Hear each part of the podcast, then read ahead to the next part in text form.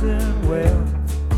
See, you can't please everyone, so you got to please yourself. This is your host, Johnny Laser here, and I have something for you today. The following is an excerpt from the November 21st, 2020 show, Season 2, Episode 12, with Marc Cushman, the author of These Are the Voyages. He guided us through 3D images from a Star Trek Viewmaster reel set based on the Star Trek episode The Omega Glory. You can see it if you go to our website and follow the link to our Vimeo, YouTube, Roku, and Amazon Fire streams. But this is a conversation that extended beyond and included an interesting conversation with Robert Swarth, an NYSA member, who worked on Close Encounters of the Third Kind as well as several other movies. Now, Roddenberry, he would send out, they, they would have a, a, a, like a kind of an idea for a script and then send, then send that out to writers and see what they got back. I guess that's the, the yeah, process. Um, yeah, he a lot of the stories came from Gene, and uh, if he had really developed the story, he would take a credit, uh, a story by credit, but he would give them springboards for nothing, and uh, you know, they'd come into a meeting and they would tell him the idea they had, and he'd say, "Well, we've already done that, or we're doing a script kind of like that, but I want to put you on assignment. Here's an idea." And Gene would give them an idea, and then they would go write their script. But then they would start getting, uh, or they'd write their treatment, and then they would get memos and make changes, and then write the script, and then get more memos and do a rewrite, and then the staff would take over, and either Gene Roddenberry or Gene Coon would do additional rewrites uh, and that's why the Star Trek scripts episodes play so well, is because there was no other show that was rewriting the scripts as much as Star Trek. They scared a lot of writers away. Writers would come in and they're getting paid, you know, four thousand dollars to do a Star Trek. They could get the same amount of money to go do a Bonanza, and Bonanza was so much easier. The producers didn't make them do ten drafts. Now, now Roddenberry came. He was a, a military guy, right? He was a, he was in, yeah. and he was a cop, wasn't he? Yeah, yeah. He was uh, a pilot, captain in the uh, Air Force during World War II. Flew combat missions uh, in the in the Pacific. Uh, his plane crashed coming back from one of those, and three of the crew members died, but he survived it. Then after the war, he became a, a, a civilian pilot for Pan Am and uh, and one of the planes he was on, he wasn't flying that particular one, um, but it crashed in the desert in uh, Saudi Arabia, I believe, and the two pilots were killed. And Roddenberry was a passenger on that plane. He had just delivered a plane, and he was flying back on this one as a passenger in uniform. And uh, with two two broken ribs, he led the surviving passengers out of the desert which was several hours of walking across the desert at night to get them out of hostile area because it was not an area where people from the Western world would do well. Uh, and then uh, after that, he became uh, an LAPD motorcycle cop in the early 50s, rose to the rank of sergeant. Um, and he was assigned to work on several TV shows by the police department as a technical consultant including Dragnet. And he was one of the writers who was providing stor- uh, stories to Dragnet from the files of the LAPD. And that got him to want to try his hand writing some, and that's how he became a TV writer. And then later, a TV writer producer. Two things. You have, uh, well, one thing is, you know, I remember Have Gun Will Travel, Paladin, Paladin, where do you roam? He wrote it's, more scripts for Have Gun Will Travel than any other writer. And it's funny, you know, the ones that I enjoyed, and I enjoyed, you know, most of uh, Have Gun Will Travel. Who wouldn't? And he's a guy called Shakespeare. Part of the guys, the whole thing is great with the little, with the card. But uh, the the ones that I enjoyed most, I had no idea until I saw because now I look for the writers because I when I get mm-hmm. like a story, I look for who wrote it. And it was, you know, it's, it's amazing. Like he did the touch points this guy had, and his he had a distinct style, a morality that he builds in. It's really very fascinating. His, his writing style. I mean, uh, one of my great uh, experiences, besides interviewing him for the books, uh, which shows you how long it took to do these books and get them out, because he passed away several years before the first one was published, probably more than 10 years. Um, and Bob Justman, who I interviewed, passed away before the first one was published too, but just by a few months. Um, but it was an honor interviewing them and uh, eye-opening and going through their memos, which they gave me access to. But uh, I pitched to Gene for Next Generation. I pitched the um, the episode Sarek to him, and that was a wonderful experience. And I had been told by so many of the other writers who I interviewed for these books that he was just a terrific person to pitch to. And I'd met him and I'd interviewed him, but my, but then going in and pitching that story to him, uh, he was just a fun producer to discuss a story with because he had such a creative mind. And the sparks would fly between you and him when you would pitch something that would catch his attention. And you would develop it together in his office, and then he would send you home to write it. So he, he just had a very open mind. But the things uh, on your point, John, the thing the things that he was always adamant about was these were morality plays. They had to have a strong central theme. You would pitch an idea to him, like I pitched that one. I said, you know, I want to see what happens to a Vulcan when he goes through senility. And Excellent. what if Spock's father, who would still be alive but is 100 years older, is on the Enterprise being taken out to negotiate a peace treaty somewhere, and they insisted on him because he had done the original treaty 100 years before. What they don't know is Sarek is going through senility and has secluded himself on Vulcan, but he agrees to come on this trip because he knows how important it is. And the internal anxiety he's feeling manifests itself in the crew members around him. So now Riker is challenging Picard and so forth. You know, there's a lot of uh, anxiety and, and anger on the ship and things we hadn't seen that cast go through. So that was Sarek. But um, but I pitched it to Gene. He loved it. We talked about it. But before he would give me the assignment and say, "Go start writing it," he said, uh, "So what's what's the theme? Meaning, what's the point mm-hmm. of this?" And uh, and I had one that looking through a proud Vulcan and how they would try to hide their emotions and try to hide that they're going through senility, we can see what we go through as well. When you get to an age where you're not as sharp as you used to be, you can't handle what you're feeling as well, you can't communicate as well, you can't do things as well, and so forth. And so he was satisfied with that. He said, "Go, go do it."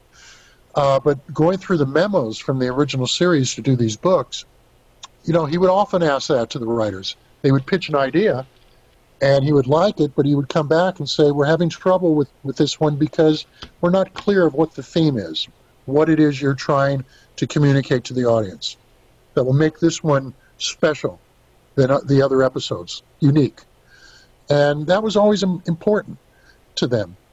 Uh, so, you know, that's why you saw stories on Star Trek about um, uh, uh, prejudice a lot. About black race. and white one. I forget which one is that. Let that With be Frank your last Gorshin, right?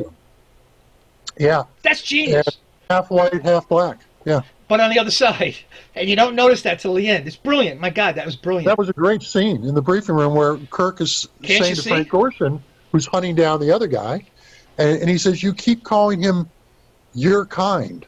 Your kind always does this." He says, "You know, he's the same as you." And Frank Gorshin's character looks at uh, Kirk and says, "What are you blind?" His people are white on on on the left side and black on the right side. My people are the opposite. And it was just such a great thing in 1968 to make that kind of a comment about racial prejudice. Who wrote that? I one? thought that it was brilliant. Who wrote that one? Gene Coon. Gene Coon. Wow. Uh, under the name of Lee Cronin. What you also find out reading my books is that when Gene Coon left Star Trek at the end of the second season, uh, one, he was involved all the way through the end of the second season, even though his name was no longer in the credits as the producer. John Meredith Lucas was, because Gene had stepped down as producer, but all those scripts he had developed. He had worked with the writers writing all those scripts. So his fingerprints, his DNA is all over the entire second season, even though the last 10 episodes or so say that they're produced by John Meredith Lucas. But in the third season, he wrote four episodes but he had to do it under the name of Lee Cronin because Gene Coon had signed a contract with Universal and NBC and ABC to do It, to It Takes a Thief, and then uh, he switched over to Name of the Game uh, with Universal, and so he was under exclusive contract to them. But he loved Star Trek, and he felt loyal to Star Trek. And Gene Roddenberry loved Gene Coon's writing, so he said, "Write some more episodes." But he had to do it under a pseudonym, and it's really fun in that third season book to see the letters or the memos between Gene Roddenberry and Stan Robertson at NBC, and uh, they refer to the writer as Lee Cronin because they couldn't put Gene Coon's name in the memo because if one of those memos got loose and made its way over to Universal, Gene Coon could be in a lot of trouble. You tell some funny stuff in there about what what was uh, the, the lady that that uh, what was it the Bones' assistant. I can't think. Um, Uh, Nurse Chapel, uh, yeah, Lois Chapel. Majel, Majel Barrett, yeah. Right. That he ended up marrying her, and how he got her into the, how he kept her on. Well, she was Gene Roddenberry's mistress. So he put her so in was the Uhura for a while there, right? We had something going on with her, right? Oh, yeah. At the same time, he would do Menage a Trois. I love this guy. and leave the curtains up. He was very proud of it. And Harlan Ellison was one of the guys. be. You were just talking about Harlan. Harlan would uh, come by and look in the windows because the blinds were open. And he would see Roddenberry with Nichelle and with uh, Majel. But Majel was Gene Roddenberry's mistress. And uh, so Gene cast her, and and a good actress. He cast her as the part of number one in the pilot, The Cage. And NBC insisted that she be taken out when they did the second pilot. They said, don't, don't keep her in. Not because she wasn't a good actress. She's very good in that pilot, but Absolutely. she wasn't known. She she wasn't a name, so they said uh, we don't want her. Uh, so he found another part for on Star Trek as uh, as Nurse Chapel, and also the voice of the computer. And then he brought her back on uh, Next Generation as Deanna Troi's mother. So he found her lots of work. Yeah, and and, uh, mention DC Fontana, like how, how you know, how, how many people know that's a woman? Yeah, um, Dorothy Fontana was Gene Roddenberry's secretary, and she was with him from day one. She was there when they did the first pilot. Uh, she was the one uh, who recognized, uh, who recommended uh, Leonard Nimoy, Oh wow. along with Gary Lockwood. Both recommended him to Gene Roddenberry, and that's how Leonard Nimoy got the part of, of Spock. But uh, Dorothy was his secretary, but she wanted to try her hand at screenwriting. She'd already sold a couple scripts to Half Hour Westerns for her previous boss, Sam Peeples, and uh, and it was Peeples who introduced her to Gene when uh, uh, Gene was looking for a secretary. Uh, so she asked uh, Gene if she could try her hand writing an episode, and he had a story called uh, Charlie's Law, Oh wow. which she which she turned into Charlie X hmm and did a great job. So they gave her a second assignment, which was Tomorrow is Yesterday, which was the first comical episode on Star Trek, right around the middle of the sec- first season. And uh, and they had a problematic script, The Way of the Spores, which became This Side of Paradise, my personal favorite episode. And uh, uh, Jerry Sohl had written it, but it wasn't working. And so Gene gave it to uh, Gene gave it to uh, Dorothy and said, "If you can fix this script, I'll give you the, the job of story editor, because the story editor they had was leaving." Uh, and so she rewrote the script. They loved the rewrite, so she got the job of story editor, and she stayed on through the end of the second season. But there, there's a letter in in the first book, season one. Uh, each chapter, uh, each episode has its own chapter, and we walk you through the writing process with the memos, through the production. It's incredible. You know like I what said, was shot you, on what day. you what save a lot of money. You- have to save Yeah. a lot of money on film school. I'm not joking. I, I'm not. Yeah. I, I've given it to people to you know to young guys who want to be directors. I say, Yeah, and but you see the budget. please. It's you see the budget, the shooting schedule. You see the ratings for every episode, which we licensed from AC Nielsen, proving that Star Trek had a much better rating than folklore had told us. Uh, the reason it got canceled was because of the fights between Roddenberry and NBC, because of the content of the show. It was too risque for the network. Uh, the ratings did start to come down in the last year, but they put it in the death slot to get rid of it. Friday nights at 10 o'clock. Uh, but uh, that first episode, Charlie X, I, I put in fan letters that would come in over the next week for a lot of these episodes. And there was one to Dorothy that says, Dear Mr. Fontana. because DC Fontana was her pen name. And the reason she used DC Fontana is the networks didn't think that a woman could write action adventure. So she just used her initials. Dave, could you spotlight both of us, put us side by side? Is that a possibility? Uh, what was the what was the original name of Star Trek? What was it? What, what did he pitch it as? Uh, it was always Star Trek. Wasn't the it something to the stars or something? The pitch was Wagon Train to the Stars. Uh, because NBC, to make them understand the potential of the show, um, Wagon Train was on NBC at that time, and it was the number one rated show.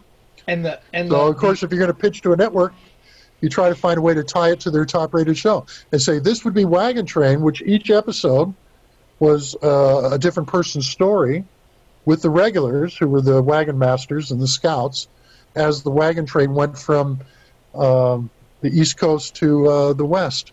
And so he said, this is going to be like Wagon Train, but in outer space. and, and you got we got to finish at least with two things. Lucille Ball, her connection to this whole thing. Well, she she was the president of Desi Desilu. Desi Arnaz had been, but he uh, retired after I Love Lucy. He stayed long enough to get the Lucy show started for her. They had divorced, and um, and the Untouchables and a few others. So she was president of uh, a reluctant president of Desilu, and all they were doing at that point, the Untouchables had been canceled, so they were doing sitcoms the Andy Griffith Show, the Dick Van Dyke Show, the Danny Thomas Show, all these things, Gomer Pyle, um, and mo- and they didn't own any of those. The only show they owned after I Love Lucy, and the Untouchables and Whirlybirds, if you remember Oh, that, Whirlybirds! Wow. yeah, helicopters, uh, was um, the Lucy Show, and she knew that the thing that could really keep the studio, studio successful was to own a hit show, not just to rent your stages out to it. So she asked uh, Oscar Katz and Herb Solow to bring her some properties. And uh, the property uh, Herb Solow brought in was Star Trek uh, because he had read Gene Roddenberry's pitch. And she, she championed it. She said, thought, thought this could run in reruns as long as I Love Lucy has. She saw the potential. So she gave it the green light uh, the board of directors, the old guard, tried to talk her out of it because of the cost of doing half a science fiction movie every week. And the first pilot cost uh, about five hundred thousand dollars, which would be about five million today. The second pilot, they got it down to about four hundred. So that's like another four million today. And the network was only putting up half the money. The studio had to put up the other half. So that's a big Chunk, yeah. uh, gamble for a small studio, for a television studio. And uh, and NBC ordered 16 episodes, which was half of the first season. Back then, they would do 30 plus episodes a year. And even at that point, the old guard tried to talk Lucy out of it. They said, if you say yes to this, we still have to cover 50% of the cost. And if this show doesn't stay on the air for at least three years, preferably four, there won't be a big enough package to rerun. And we'll never recoup that expenditure. And this, this show could kill the studio. And she went ahead with it anyway. Well, they were right. She was right. It's now the most rerun show in the history of TV, more so than I Love Lucy. But they were right because halfway into the second season, she had to sell Desilu to Paramount. They ran out of money. It was a combination of uh, Star Trek and Mission Impossible. Was just draining the studio of the money. It was the two most uh, of the three most expensive shows done on television at that time: I Spy, Star Trek, and Mission Impossible. I Spy because it was filming around the world.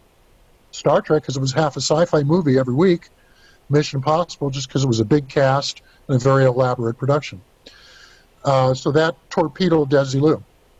And uh, Paramount took over and immediately cut the budget of Star Trek, which is why the third season isn't on par with the first two.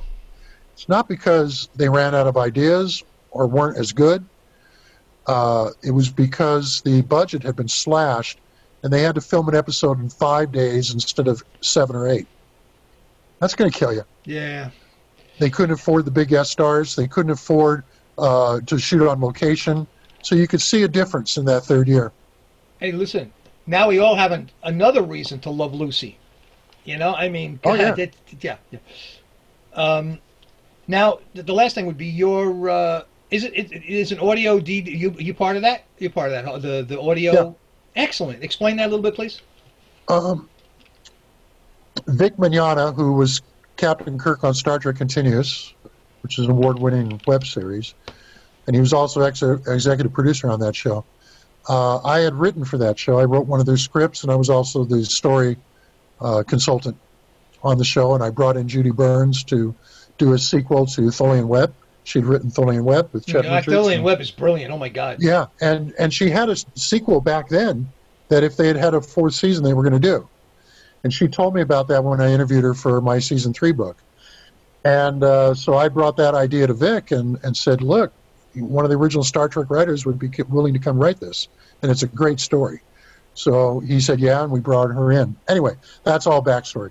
Um, he had he kept saying to me, you know, you should do an audio book of your your three book set. And uh, I said, oh man, that's going to be a huge production. These books are 600 pages each. Uh, well, he did it. He Huh. offered to do it. And so he did this thing. It's 28 hours long. It's got a cast of 100 because he reads all my words. He reads my narrative. But we brought in other people to do all the other parts, including a lot of people from Star Trek. Like you mentioned, Dorothy Fontana. She's on it. And we sadly lost her just last year, but uh, she uh, she came in and read her memos from 1966 and 67, and redid her quotes from the interviews she did with me, as did a lot of others. And Leonard Nimoy was going to come in, but he passed away right before that could be done. And so his son Adam Nimoy, who sounds a lot like Leonard, came in That's and did it. great. Uh, of course, James Doohan was dead, so his son Chris Doohan came in and did him. Well, Chris plays Scotty on Star Trek Continues and sounds just like his father. So, so it was really wonderful. Nichelle was going to do it, but she was sick. So um, her sister does Nichelle's voice. Uh, Rod Roddenberry's in there, Gene Roddenberry's son, and so forth. So we got as many original people as we could. We got siblings uh, of uh, and and offspring of a lot of people to come in and do this thing, and a few celebrity in there as well who are big Star Trek fans to fill it out. Uh, like Gene Coon had been dead for many many years, so we had to have somebody else do Gene Coon, and and his wonderful memos. Oh, And so- yeah, we lost Bob Justman, so we had to have somebody come in and do Bob Justman. And Bob Justman's memos are so funny. He could have been a stand-up comic. Anyway, so it's 28 hours long, um, audio program. So it's like an audio play, is what it is. Well, that sounds that sounds like something you can go to sleep with. You know what I mean? At least it's not putting a divot in, and I think 28 hours you're going to kind of drift in and out a little bit. Yeah, But I you hung on one, every You do one chapter at a time. Yeah, that's uh, yeah, yeah. You know, it's amazing, and it's so wonderful that you went from this uh, uh, kid with a clothes hanger hanging out of the back of the TV to, to working with those folks, and that goes to show you. I tell people all the time, Star Trek. anything is possible. Was that? Watching Star Trek. Uh, Star Yeah. Trek was the hard channel for us to get uh, NBC. Uh, I was on a dairy farm in Oregon. And we got ABC and CBS out of Portland fine. NBC would only fade in, kind of come in in a snowstorm during the summer. So all the kids have been talking about Star Trek at school. I wasn't watching. I was still watching Lost in Space. Uh, and uh, that was during on the CBS, summer. right? Right. Yeah, it was during the summer, like in July, August, that NBC kind of came in, and and you'd have to stand there and hold the antenna, hold the aerial, because I made a better antenna than it did, and we would be able to watch it. And the first episode I saw was Devil in the Dark, and I was hooked.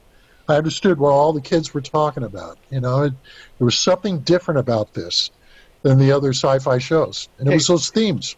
Hey, listen, I would have done anything for one of these as a kid. I had this one, you know, but this Yeah, is yeah, like, yeah. yeah. I had to get this because I just had to, you know. And uh, actually, you know, I, I had been introduced to the concept of laser. I was eight years old at the time, but definitely what got me into the laser business, hundred percent, was uh, Star Trek because I went and built a laser at ten. from Popular Electronics magazine. I kind of figured out how to, you know, and you can get a kit. I wasn't that smart. I, I got a kit. I put it together. I didn't kill myself. You know what I mean? But a HeNe laser. But I only built that because I because of Star Trek. I went. I got to be able. I, I need a phaser. but and literally, I you know a part of my life is dedicated. I'm an expert on that. You know, so so much came out of Lucy and Roddenberry and this wonderful crew he put together. This magical moment that happens every so often, and was extra fortunate. That was good enough, you know. But he was extra fortunate that a guy like you fell in love with it and turned it into Yeah. this whole other process. You were everybody's fortunate in this, and we're all fortunate that you did it. I mean, we're, you know, Yeah. I, I can't see how I, I love it, you know, and um, it, it it's it must be a, a great feeling for you. I know when I get on the set of SNL because I work with those guys a lot. I am uh, I'm in awe. You know, it's like wow, Belushi did it. So I know that feeling of how did this happen? you know, and, Yeah. and you know, Yeah. I, I try to Why, impart that. why was this so good? Yeah. And why were some episodes not? You know, what went wrong? Yes. And I just wanted to know. And there hadn't been any books out that covered it to that degree.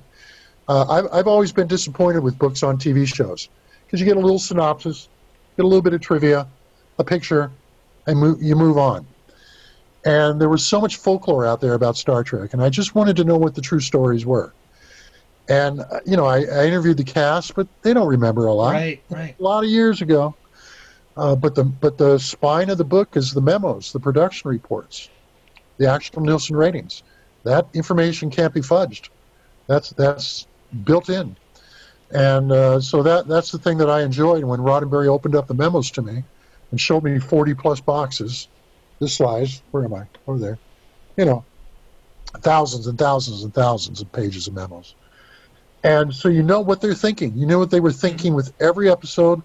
You know what all the unproduced episodes were that they couldn't do because the network said no, or they just couldn't find it within their budget to do it.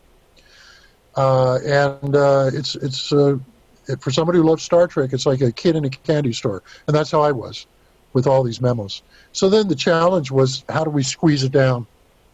You know, what do you leave out? Hey, don't disappoint me, man. I didn't think you left stuff out. Now you're freaking me out. What was that for, like the tenth book? Uh, I've done six. We did three. We've just have uh, a three book set that came out on the 1970s, which covers the animated series, Volume One. Volume Two covers the aborted Phase Two series, which was days away from being filmed. You know, the whole cast was signed. Uh, sets were built. The costumes were back. Everything. When they decided to make Star Trek the motion picture instead, and that's covered in, vo- in Volume Three and just the remarkable journey of bringing Star Trek back, the fights, the difficulty with the studio, you know, on again, off again, on again, off again. It's just remarkable.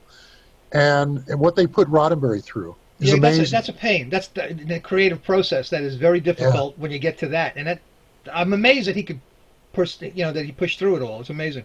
Yeah, and I thought it was going to be one book, but then I thought that with the first three.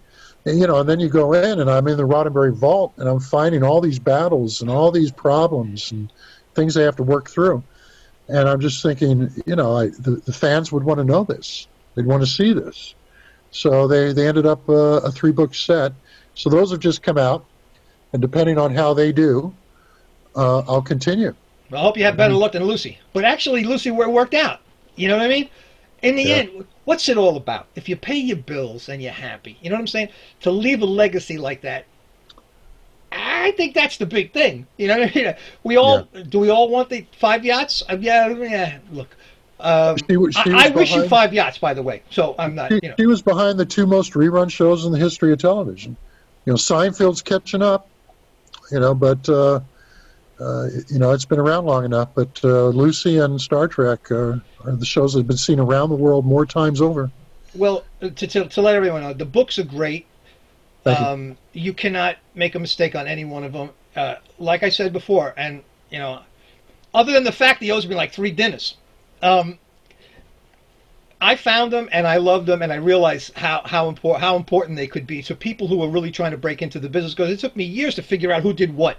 I'm not even joking. You got to know who to get the coffee for because that makes almost like that's 80% of the thing. Show up, get the coffee, and get the but be prepared for the break. You know, be prepared for the break. And his his uh, those books really get you into what everybody. Have you ever wondered what all these people did and the creative process? And part of that really hasn't changed, you know. Uh, But what, of course, what Roddenberry did, like like I, we spoke the other day, he he had tremendous detail, right, uh, in terms of his notes. He Normal was- he was production meetings he was aren't the like guy, that. Right, he, he was the visionary. Uh, You know what? uh, Among the things I discovered that were so remarkable was um, uh, he rewrote the first 13 episodes. I mean, almost all the dialogue you hear in those episodes is from Gene Roddenberry's typewriter. Yet he didn't take credit. He'd let Jerry Sohl get a credit, Richard Matheson get a credit, and so forth. But I'm looking at the different drafts, and the show hadn't premiered yet. So they didn't know how Kirk was going to sound, how Spock was going to sound. Only he knew, and so he had to handwrite those, rewrite those. Uh, and then he got burned out. And he brought in Gene Coon, but that he was still very deeply involved with everything. I'm not going to give any more of the stories away. Just one, and then I'm sorry I've been sucking up all of these questions. Yeah. Does anybody have any questions? I'm sorry about this. Like Dave, does anybody put questions in the chat? Um, if, if they are, I'm just going to ask one more, and I promise I'll be small because that's the other thing you got to learn on a set. Be small. Uh, They're all so quiet. We got to get somebody to speak up. I know. I yeah. Well, We're all sitting here drooling. Not all of you. Have, a few, a few have turned off. The, the, the Yeah, chat the- is like a nerd, a nerd The riot. ratings, Just the ratings are coming down. don't worry. There, there- there's like a half a dozen cats that are looking for careers at this point. But chat is um, Star Trek nerd riot. That- Yeah. Rest assured.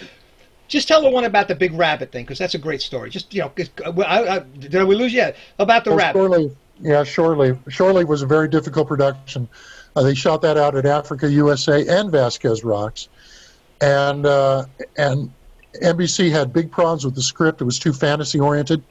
Theodore Sturgeon had written it, Wow. and Gene Roddenberry uh, had to drive out there on location and rewrite the script on a yellow pad uh, as they were filming. Uh, but there were a lot of problems that happened on that set, and I'll tell you two. And one is the rabbit. I'll save that. I'll tell you the other one first. Uh, if you ever watch Shore Leave and you wonder why that tiger has a chain around its neck, it's supposed to be wild in the jungle and a, and a threat to the landing party. So why did they film it with the chain around its neck? It's because it almost killed Shatner. He had to climb up on top of the grip truck to get away from it. It was going after him, and uh, and so they put it on a chain and they weren't going to let it off. Uh, but the rabbit suit that was um, oh god, what was his name? The guy inside the rabbit, rabbit suit. He was uh, he was a lighting double on the show, so he was in a lot of episodes, a lot of times at the helm and so forth. And I, his name's escaping me at the moment. Bill Blackburn. Uh, but Bill Blackburn told me this story that uh, they put him in that rabbit suit and they sold it onto him. And he realized at that moment he was claustrophobic. he started to have a panic attack, and he had to rip the head off of the thing to get it out. And and and they calmed him down, calmed him down. He said, "Can't you use something like Velcro?" But Velcro was brand new at that time, and they didn't have it. So Bill Theiss resold the head on him, and he was in and out of that thing half a dozen times just to get that little bit in the teaser of the rabbit running along. Uh, but I, I got to tell you this, which kind of relates to it in a way. In Arena, Bobby Clark was the guy inside the Gorn suit out of Vasquez oh, had the. Gorn suit. Yeah, yeah. and it was hot out there, and uh, and he had to wear that thing all day. So when he got into that suit, they told him, "Don't drink any coffee for breakfast. have a small breakfast. You can have all the water you want because you're going to sweat it out." But he did drink some coffee, and uh, and so halfway into the first day, he had to get out of that suit to go Quick. to the bathroom. Yeah, and so they they took that thing and they rolled it down because it was all one piece. And they rolled it down to his waist, you know, so he could pull it down a little bit more. And he went up up into the honey wagon, up the ladder that takes you up into the portable restroom, and he couldn't close the door because his tail was sticking out. but I was the only guy who thought to ask him, "How did you go to the bathroom wearing the Gorn suit?" And he was surprised. He was shocked that somebody would ask him such a thing. But it was a great story. yeah, th- yeah. You're, you're a gifted writer. Those are great questions, and uh, You've been very generous with your time. A- anybody got any other questions? I'm sure you know. I'm sorry for the younger guys. quick, Who don't, go ahead. I, Go ahead. I, I was just wondering, um, Marc, did you interview all of the cast for your books? Uh, were you able to get like, Most of them, most of them, I interviewed Shatner, uh, Nimoy, um, Walter Koenig, uh, Nichelle Nichols. Uh, who am I forgetting? Uh, uh, James Doohan. Uh, DeForest Kelley had passed away, oh, okay. and George Takei, uh, Takei declined. He didn't decline, but his agent wanted payment for the interview, so my publisher wouldn't put it up, so we weren't able to get him. Uh, but we had everybody else, uh, Grace Lee Whitney. So I talked to all of them. I talked to all the behind the scenes people, people on the crew, writers, directors, producers, Roddenberry, Justman, Fontana, John D.F. Black, on and on. And uh, John D.F. Black and Dorothy Fontana actually uh, read the books before they were published to make sure I got everything right. Oh, okay. So whenever you find a chat room somewhere and somebody's trashing me and saying, Cushman, this isn't right, whatever he said, well, the people who were there said it was. The people who were there proved it, and we have the memos. But I'm sure we got a few things wrong. How, how can you write books that size and not get a few things wrong, right? But we, we did everything we could to make sure it was as correct as it could be. Uh, and I, I just thought it was terrific that Dorothy and John took the time to read the manuscripts.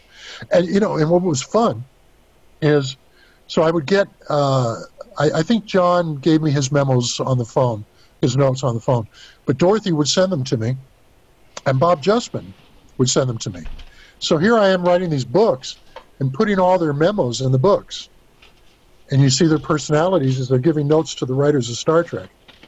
And then I'm receiving notes from them on the book. That, that was a thrill. Oh, And sometimes it would sting. Bob Justman, his first note to me was, This is very good, Cushman, but you have a tendency to overwrite. Thank you, Bob. God we- bless you, Bob. We have a question. Uh, one of our members, Bob Swarth, actually worked with Doug Trumbull on the special effects for Star Trek: The Yeah. Motion Picture. Did you cover those? I mean, those effects were amazing on that film. Did you Yeah. cover that in your book about the '70s? Oh yeah, yeah, yeah, yeah. Volume three. Uh, volume one is is uh, Roddenberry's pilots and the animated series, 1970 through 75.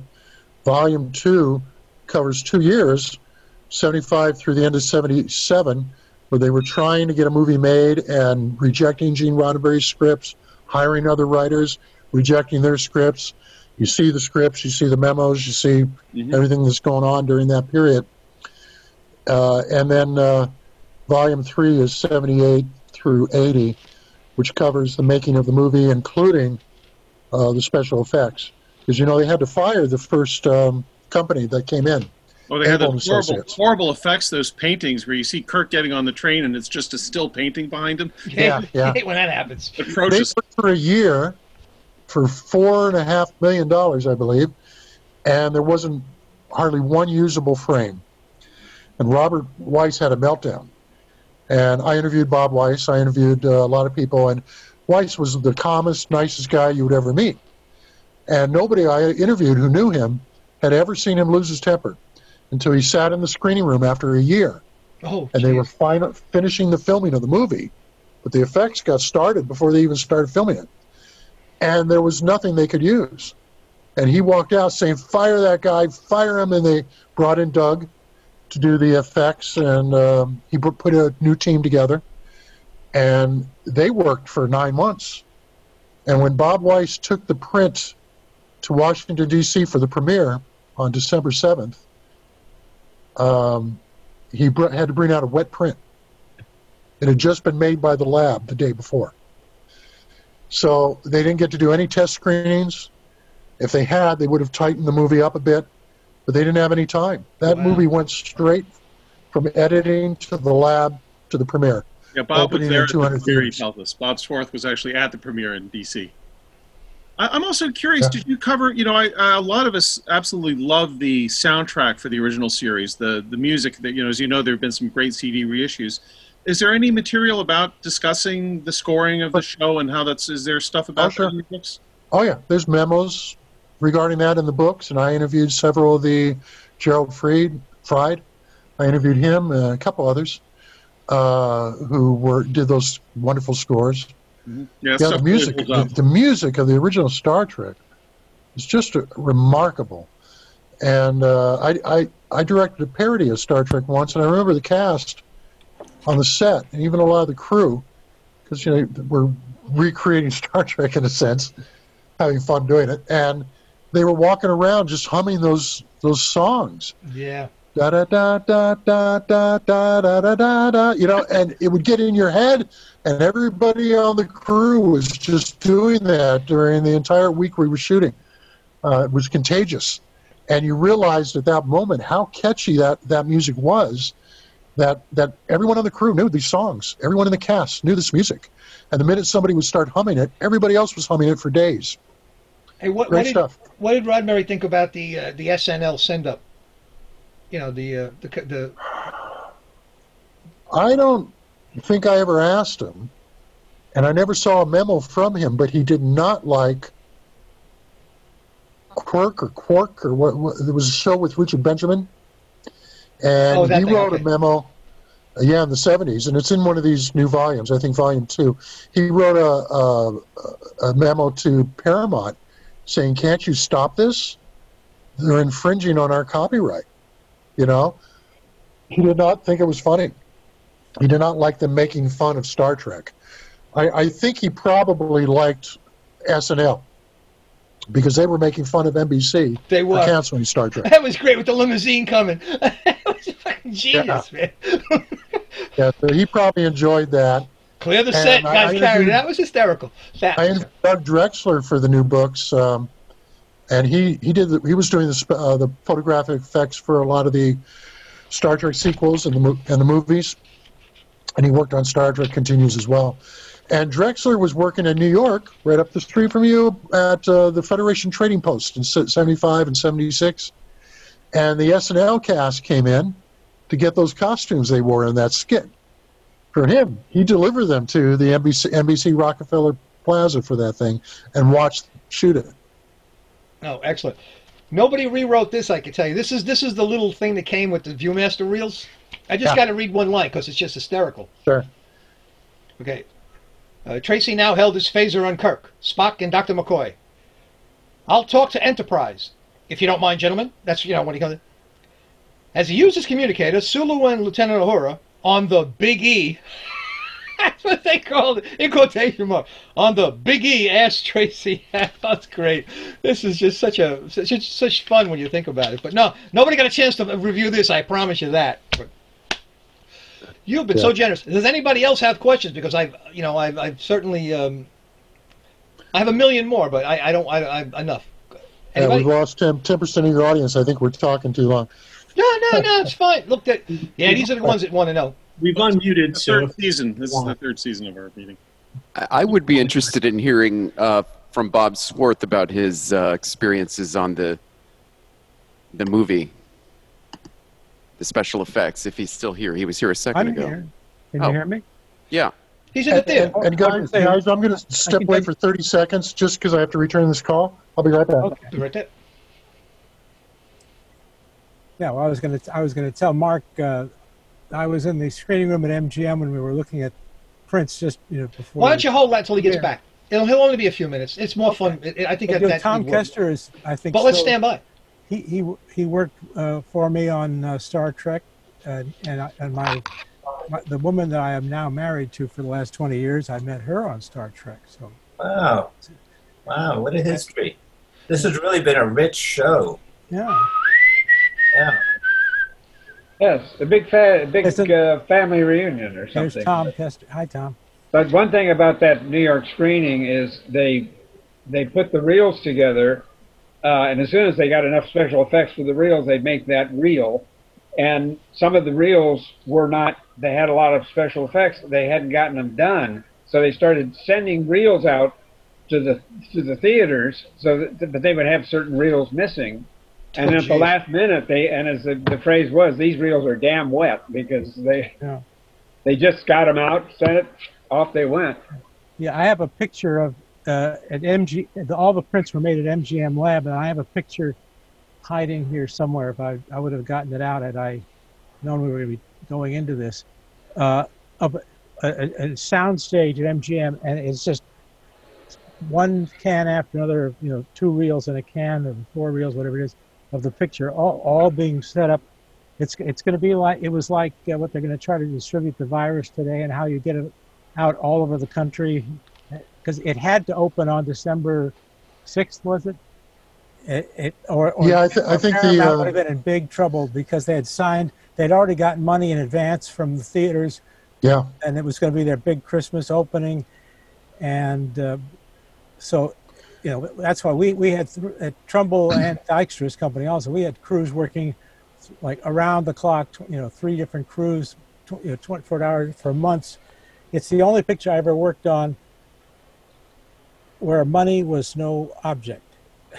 You know, if I needed a lens for a camera, a special something, they they everything had they just had to have it get it done. And we were doing the one of the very last effects shots we got done. Uh, it was like days before the premiere. I, I, it, it's so incredible. But I want to tell you one Robert Wise story, though. You know, the editor of Citizen Kane and uh, uh, and a lot of other things. I was in the screening room at MGM, and we were looking at a reel of it, and suddenly this the sound was like five, ten seconds out of sync. No the, shit. The composite print. And Robert Wise jumped up out of his chair and went into the editing the room. I think that we weren't right. I don't know. Anyway, he he fixed he personally fixed it. you know, his editing background came into fore right there. Uh, It was something. But I was working for Bob Abel's company before Trumbull took over. I mean, uh, it, the politics were very complicated. I won't get into all that. But the uh, I, I had done six test shots of the wormhole effect, all, you know, all the streaking effects off the people's faces when they're in, not not the uh, exterior, just the interior on the bridge. And uh, Wise approved all six of those, so I was just fine. But they they didn't have anything else to show it. I mean, I know what what else they tried to show and tried to claim, but it was just ridiculous. There were so many egos uh, Yeah. involved. It was just awful.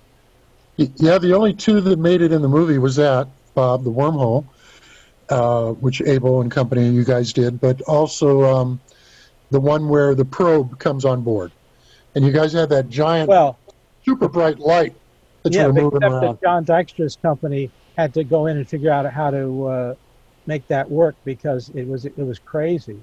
You know the Yeah. way they shot it. I mean, I, I uh, they they oh the mirror pucker effect. They they had and it was shot on 70 millimeter film, and Dykstra works in VistaVision 35 millimeter, you know, eight per horizontal. Uh, It just go it's just insane, just insane. I'm sorry I didn't get a chance to meet you and interview you, Bob. Did you talk to Doug Trumbull? Uh, no, but I had an interview from him uh, that we used, and but I did I did track down a couple of the guys Yeah, that worked a, on his team, uh, and I interviewed the editor, uh, Ramsey, Todd Ramsey. Tom Ramsey. Yes. Yeah, yeah, and he he loved Bob, Bob Wise as well, and they would sit Oh, yeah. together in the editing room. Uh, but uh, Yeah, you would they're- enjoy Volume Three of this new series because it's it, there's a very hefty cha- chapter that goes into the special effects and uh, and uh, a lot of interviews with you, people you worked with, and things of that nature. It was quite yeah. You guys were working around the clock. You were sleeping. You were sleeping in there. I only did that once, and I found I couldn't. I couldn't. There was one where you know we- I, I had to be there in case something went wrong with. I can't remember what what it was now. And they got me a room in this little you know motel that was very right nearby, but you know I was just I was useless. Uh, it, it it you can't. I couldn't work that way. But Yeah. turned out it wasn't needed anyway. But uh, uh, that that matte painting, some somebody commented on how awful the the matte painting loo- looked. Uh, it's- it's this. It's the one at Starfleet Command where the uh, the uh, ship comes in. Uh, Yeah, yeah. Kirk the gets on the train and there's all still people and a painting behind him. uh, you know, Oh, all we could think of is how much agony it was just to get it, get those things done. I mean, the worst matte painting in it, um, it's that is the one on Vulcan with the giant Yeah. Statue. Yeah, that's That- terrible. That's the only one that's really awful. And Yeah, uh, I thought the, I thought the tram was okay, but the yeah, Yeah. Vulcan looked bad. and that was redone for the uh, the director's cut years Oh, later. is? Yeah. Yeah, but I they haven't re- they haven't released that on on Blu-ray. They released the original on Blu-ray, not the director's cut.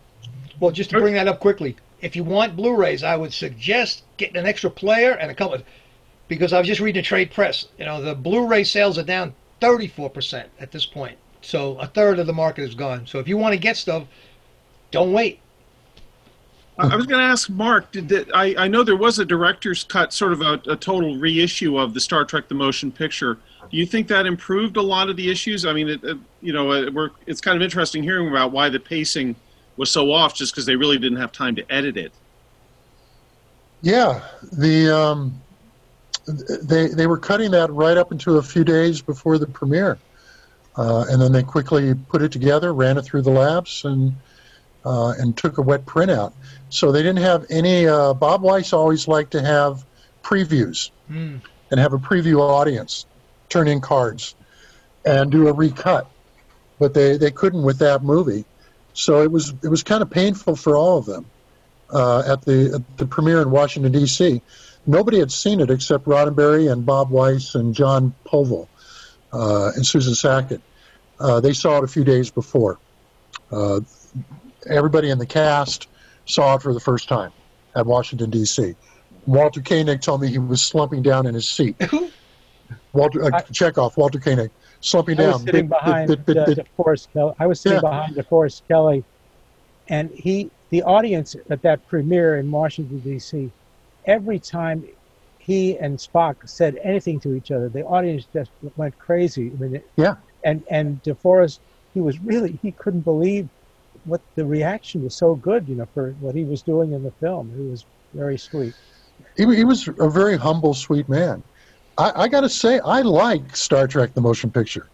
Ah, Um, you know, it and Wrath of Khan, I think, are the two best movies of the series. I I, I rate it above uh, Voyage Home, which I know, I know a lot of people uh, like, but uh, uh, I think it was uh, felt more like Star Trek than any of the other movies. And I think it's a very uh, it's a great story, and it has a great theme to it. Again, we were talking about theme, John, earlier with Gene Roddenberry, um, how important it was to him. And this this is about three three characters going through midlife crisis. Kirk's going through a midlife crisis, trying to get back his one true love, the ship. Spock's going through a midlife crisis, trying to purge his human side uh, and be accepted by Vulcan. And V'ger's going through a midlife crisis, trying to find its purpose and its meaning. Is this all I am? And they all come together, you know. Uh, and uh, so I think it's wonderful. And you know, I when I saw it in the theaters when it came out, I was aware of the fact it was a little slow paced. Um, I I wanted there to be more action because I was young at that age, and I needed to be stimulated by fist fights and phaser fights, but especially uh, coming on the heels of Star Wars, you know, and Indiana Jones. But uh, over the years, when I was doing these, this latest book, I watched it a few times, and I really enjoyed it. Where if I tried to watch Voyage Home, I don't, I don't think it would hold my attention as much. Hmm. It My made a better first impression. Yeah, my feeling when when we were making the movie, you know, they spent so much time reintroducing everybody. Yeah. As if we haven't seen them since the show went off the air 15 years earlier. But as you point out, it was in constant reruns. There, you you could- it was there was no you didn't need to have all of this long slow preparation. it. Yeah. Yeah, there's a there's a whole reel of the film, which I'm sure Wise would have cut down. He did cut it down too much in that director's cut, but uh, but uh, Oh, Yeah. going around the Enterprise? yeah, going around the Enterprise. Yeah. Why is that so long? Because we didn't have anything else to shoot, and so Doug Trumbull would keep coming up with one more shot and one more shot, and they'd film it and put it together. This is the same time we're building new new models, and Dykstra's doing his Klingon stuff. Uh, Doug is working out the Spock strip sequence, which was his favorite, I think, part of the whole, you know, project because he finally able to do something, you know, of his own. Because uh, he was not particularly interested in doing Star Trek at all. Yeah.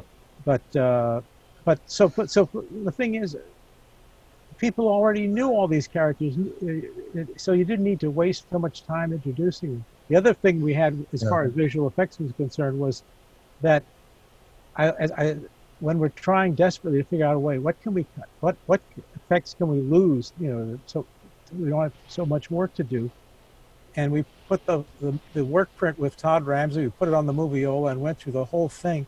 And that's when I realized that so many of the plot points are tied to a visual effect. You can't cut the effect, effect out. Like, why, why is there that whole business with the uh, science officer or the, the that that gets fried in the uh, transporter? So that that means you have to make Decker into a, you know, take his place, and then Spock comes. But if they hadn't had to fry that guy in the transporter, uh, you would have, you know, saved a lot of uh, effects money and time on that. I believe Yeah. the guy who got fried in the transporter was actually a character intended for Star Trek Phase Two. Like they, Oh, they yeah. had this Phase Two characters. I think they killed a few of them off at the beginning of the motion picture. Oh yeah? yeah. The guy on the space station too, the Vulcan, was going to be Spock's replacement in Phase Right. Two. The, So the they let only him go in the movie, and then they killed him. Yeah, the only cast member who wasn't going to come back for phase two was Nimoy.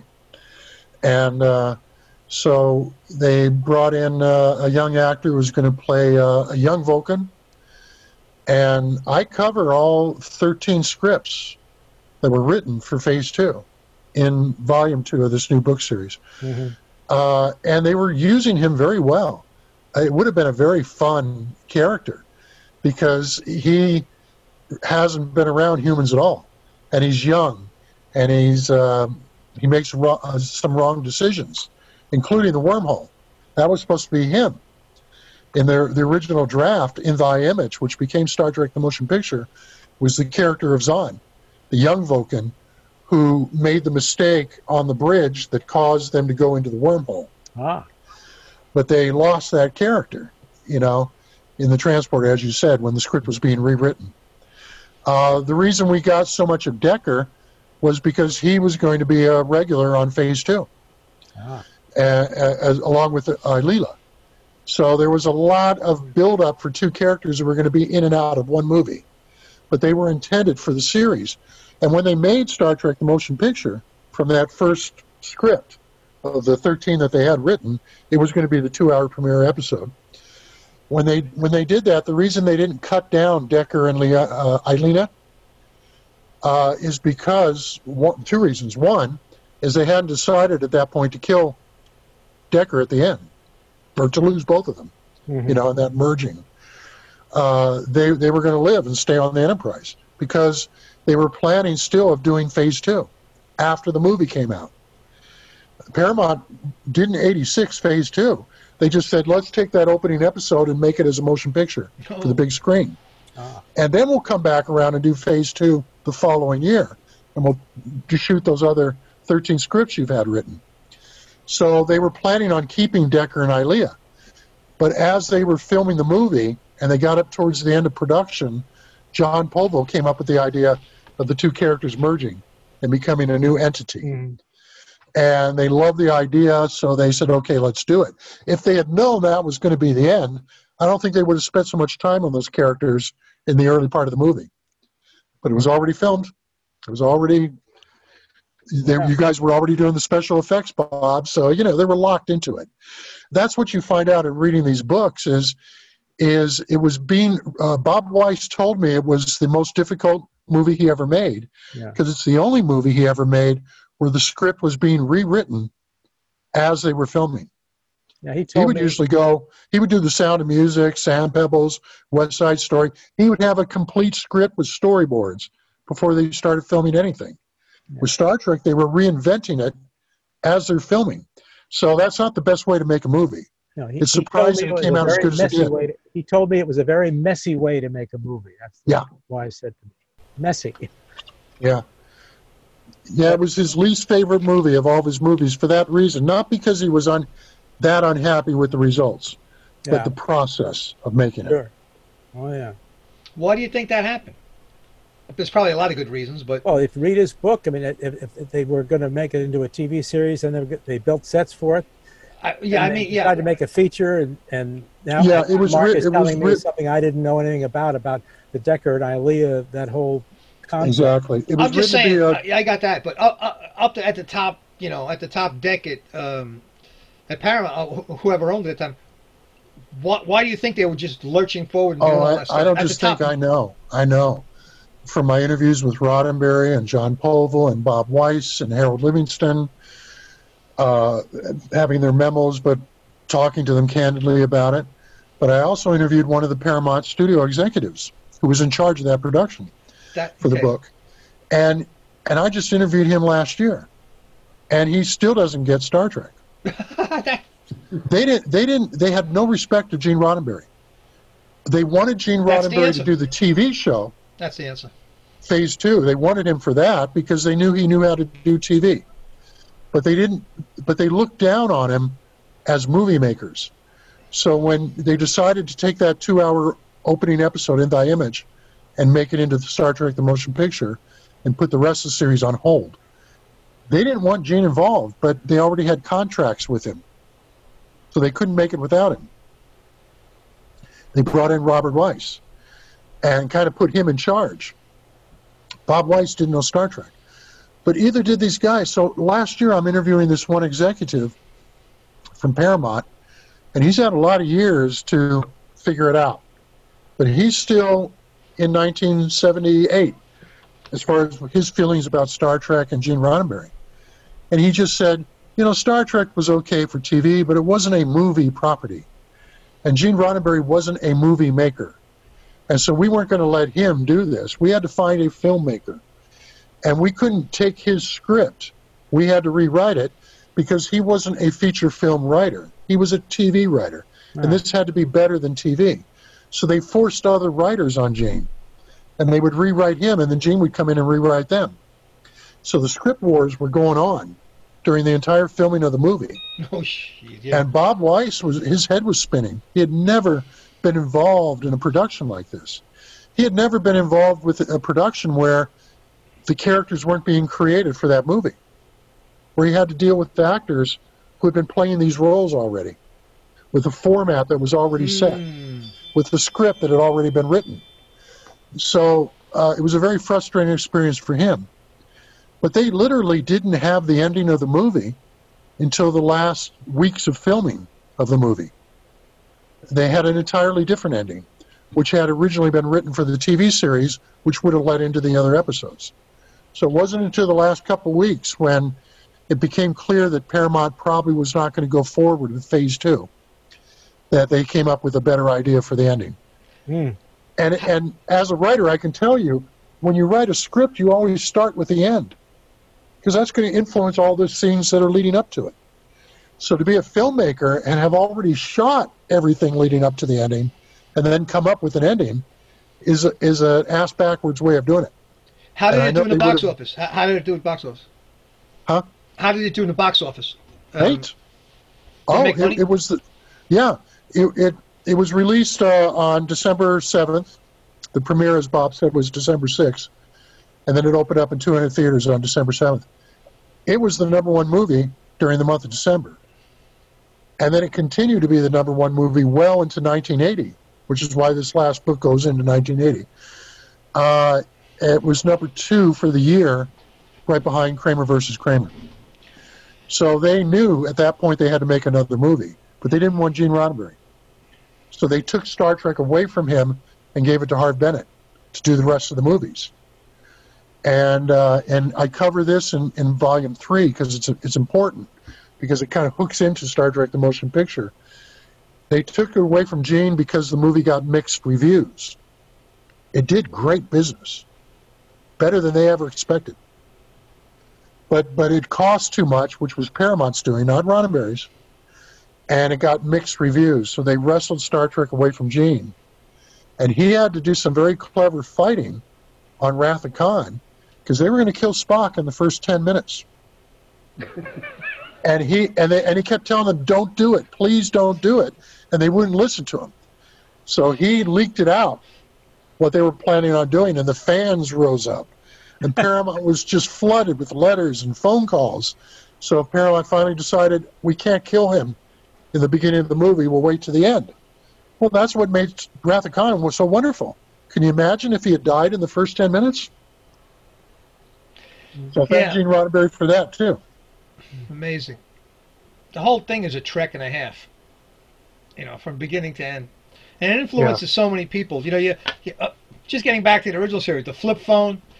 I hardly walk through a pair of doors that do this. I don't think about was it Charlie? Who's the, who's the guy? Wasn't it? Charlie, old Charlie in the Oh, closet. Charlie.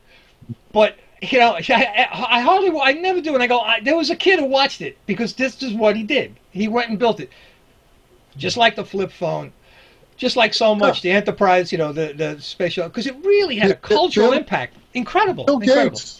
Bill Gates was watching Star Trek as a kid. Where do you think the internet came from? He wanted to have Spock's library computer, the whole world at his fingertips. Uh, the cell phone, uh, DVDs. First time we saw them was on Star Trek. Uh, you know, it's, The it's just, uh, the yeah, uh, the Bluetooth. Spock and Uhura had that thing in their ear. That's the Bluetooth. Well, that's a credit- that's- that's a credit The to- MRI, McCoy scanner, on and on and on.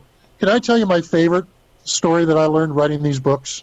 That sounds like the one uh, that's for going the, to for take the us few out. that Go are ahead. left with us. Um, you know, it's amazing finding out that a lot of the things that became part of Star Trek came about because of budget or censorship, as you mentioned, John, earlier. Uh, the whole reason they came up with the transporter was because it would have cost too much to land the Enterprise on a planet every week. So the transporter became a way of saving money and getting into the story quicker. The episode opens, they're stepping into the transporter. They beam down, boom, they're in trouble, right? Much faster way of doing it in the teaser. Uh, but the best story I heard, uh, which I got from the, memos and I got from Gene and the others, was uh, the Vulcan mind meld, uh, which an episode called Dagger of the Mind, early in the first season. And Morgan Woodward again played a guy escaping from a penal planet. And his mind has been semi erased by the neural neutralizer. And they can't get him to remember what happened down on that planet. Kirk's down on the planet investigating, but Spock and McCoy hypnotize him the old fashioned way to get to access the, the, the part of his brain that has been affected. And a great memo, it's in the book. NBC writes and says you cannot hypnotize somebody on the NBC television network.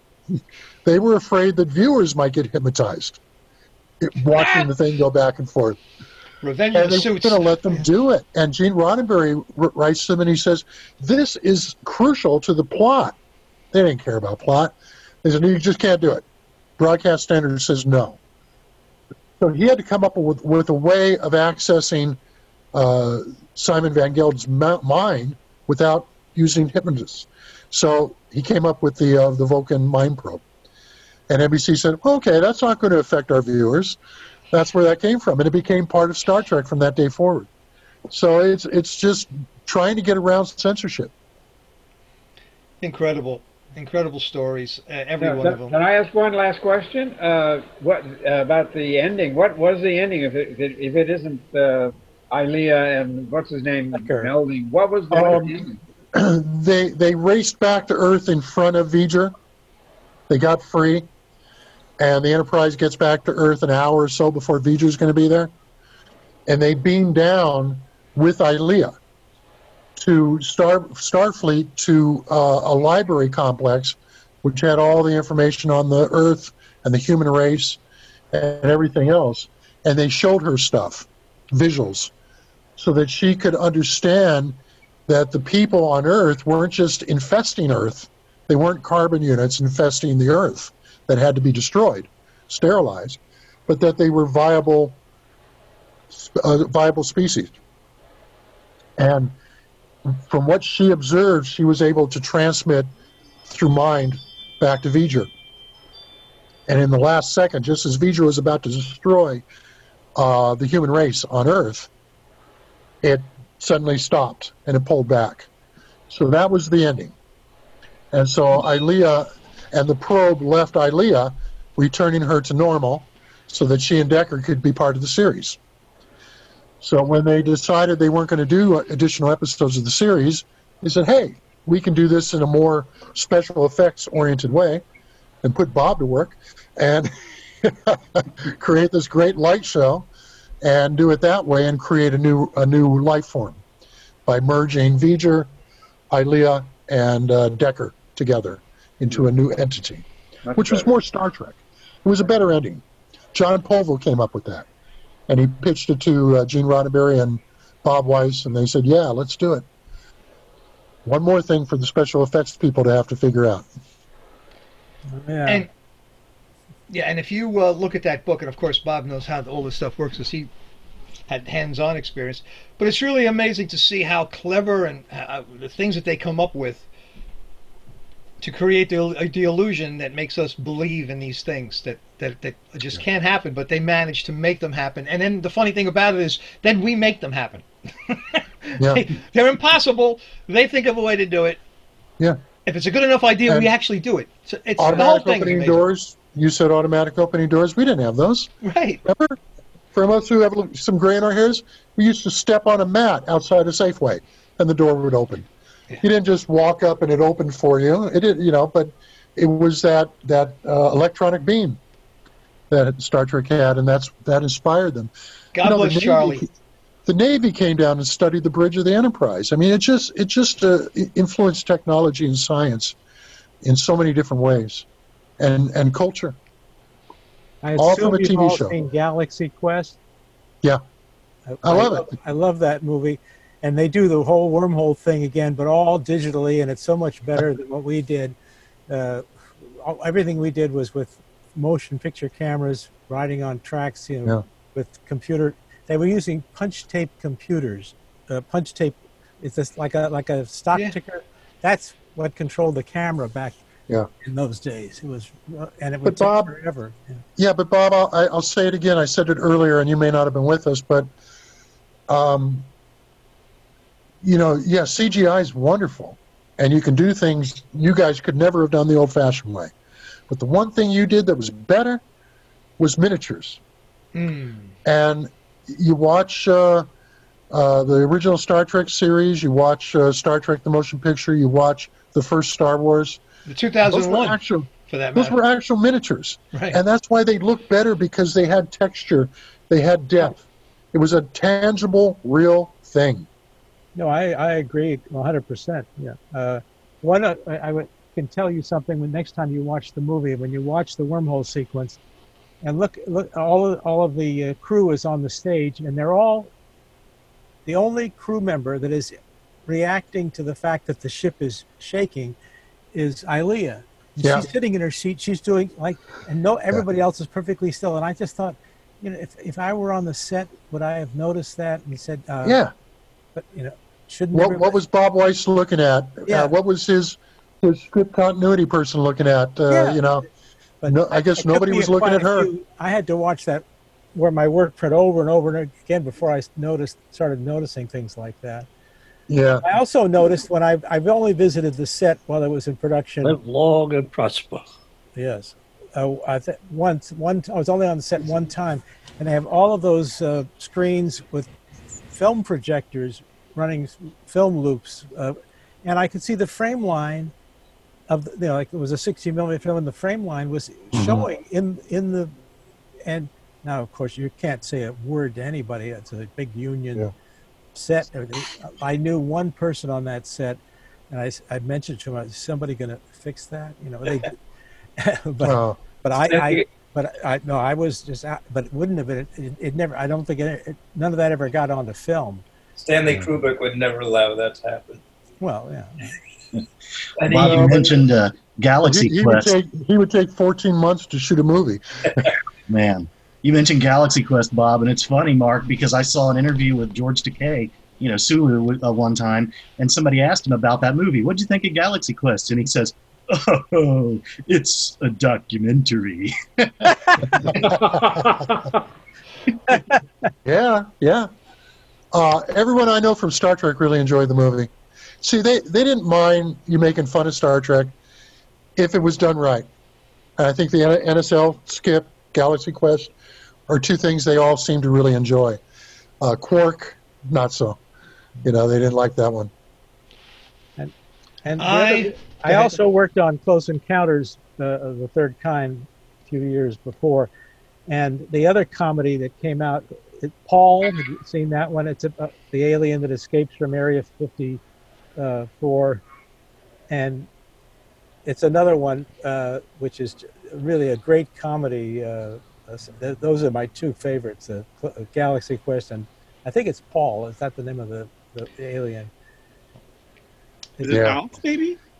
There was an Hmm? Alf, ALF, You- you- doesn't. No, no, no, you no, guys, no. No, you guys have uh, stronger bladders than me. I'm going to step away from it. But if you're still here after I flush, I'll be back. That's it. Take the mic with you. That's always fun. The, yeah, yes, indeed. While my leg fills up slowly, you you guys, that was fun, right, man? I I guess it was more. It was fun for everyone, including me, because we kept a lot of folks around. Either that, or there are dogs and cats, and and uh, you know who are who now know a lot more than they. They're going for the big time. But uh, while while I got you still, yeah, I did forget to mention the thing we're doing with Martina and and uh, Carlton. You could mention that quickly while while uh, that e- Edge of Light, I Carlton. mean, uh, the Holography Center. Yeah, yeah. Yes, it's doing a um, a show. I think it's starting uh, December 11th.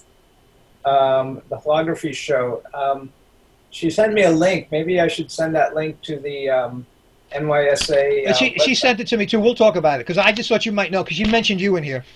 I think Right, it opens now- December 3rd, if if I'm not mistaken. Oh, th- thank you. Yeah, thank you for correcting it. I've only talked to her on the emails. But so- I imagine most of us will have to see it virtually. and I'm, I'm supposed to interview two of the artists, and it might be on the um, put on the NYSA. Yeah. Well, you know, maybe we could try a live event or something like that. You know. Um, Yeah. Right. We're always up to Yeah, the I chat. see the email here. Are you back in America, Carlton? I'm back in America, not the U.S., but America. I'm I'm back on the northern continent. Okay. Good to see you. Where's your shawl? Right, Shaw. And also, anybody who sent me any images and stuff, thank you very much. I'll be looking at that up. I, did, I I look at everything and thank you. Uh, Job, I think you said if you're still around, thank you. Great, great shots of the Hey, Hague. That's fantastic. Um, and anyway, I think we, I, I think you know, you guys have been fantastic. You guys and Marc has been. I, we'll wait till he gets back, and, and we'll cheer his empty bladder. Um, he's because there he goes. My friend, Marc, thank you. I think we, we we're going to give you a, a, the the official NYSA round of applause. So everyone, please.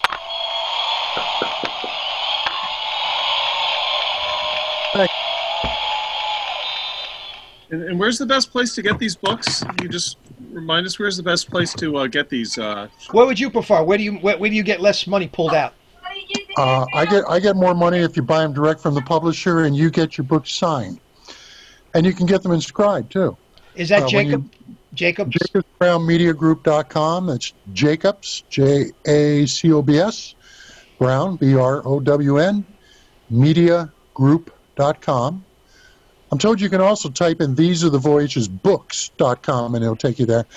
Um, but those those come signed, uh, and uh, and if and when you buy them, you can type in if you want a special message written into them. Uh, but you can of course get them from Amazon uh, and all that. But I think Amazon's rich enough.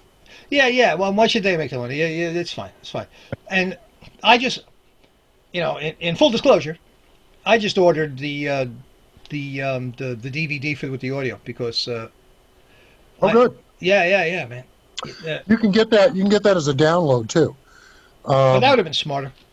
they they release the. Uh, you can cancel your order and reorder it from All Sound, A W E S O Sound S O U N D dot com. Uh, 28 hours. I think it's like 45 bucks, maybe 50 uh, with tax. Uh, 28 hours and it just goes into your mobile device or your computer. But if uh, if you want to have something to hold, it's also been released on a two disc DVD set, and that can play in a Blu ray player or a region free standard DVD player or in a Windows computer. I don't Well, know we- if they'll play in a car. If you got a DVD player in a car, it might work in a car. Yeah, that, that'd be a have a great thing. yeah. That'd be a great thing to have on a long car trip. But you can download it into your phone from All Sound and play that in your car as you're driving across country.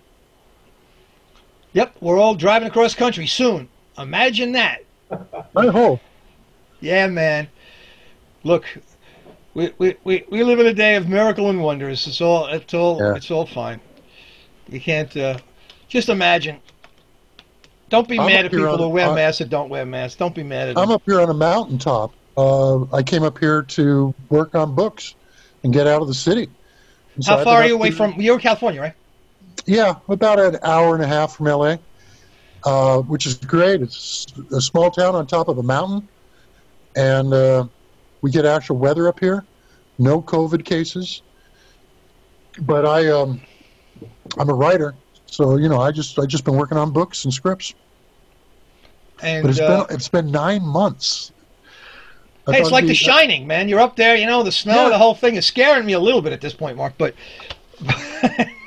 but how about the fires? And we're going to leave there. How about the fire? No, no problem for you. You're top of the mountain. Yeah, don't worry. And if anything, you get a good Uh, story out of it. Not up here. Haven't had any. Good. Um, we've had a lot of fires in California, but not in this area. Well, we're gonna let we're gonna let you go now that you went, and, and everyone, thank you once again. If you make sure you're, you're on our mailing list because uh, as we create more mischief, we have to find a way to tell you. Otherwise, it's not as much fun without having a good crowd. Thank you. We're gonna we're gonna the, the crew here. My crew. Well, thank you very that? much, Dave, Dave, Jim, uh, uh, Jamie. There you go. Carl. Oh man. I could do that too. You know, look at that. I got it. I don't have to set it and do it. You know, mine mine works. But because I play guitar, I, I can't do it with the other hand that well. That's that's why. Yeah, I can't do it with this hand. I Yeah. play guitar, so this hand I can do it. That one, no problem. Yeah. We're gonna stay a few minutes and let Right. you guys leave because it's less rude. Who can Uh, do it with And feet? Jim, All right, guys. Live long and prosper. Thank you. It was a great. happy holidays to you, my friend. Bye Thanks bye. for all that time. That was amazing. That was Yeah. great. Appreciated it a lot. Yeah, fella.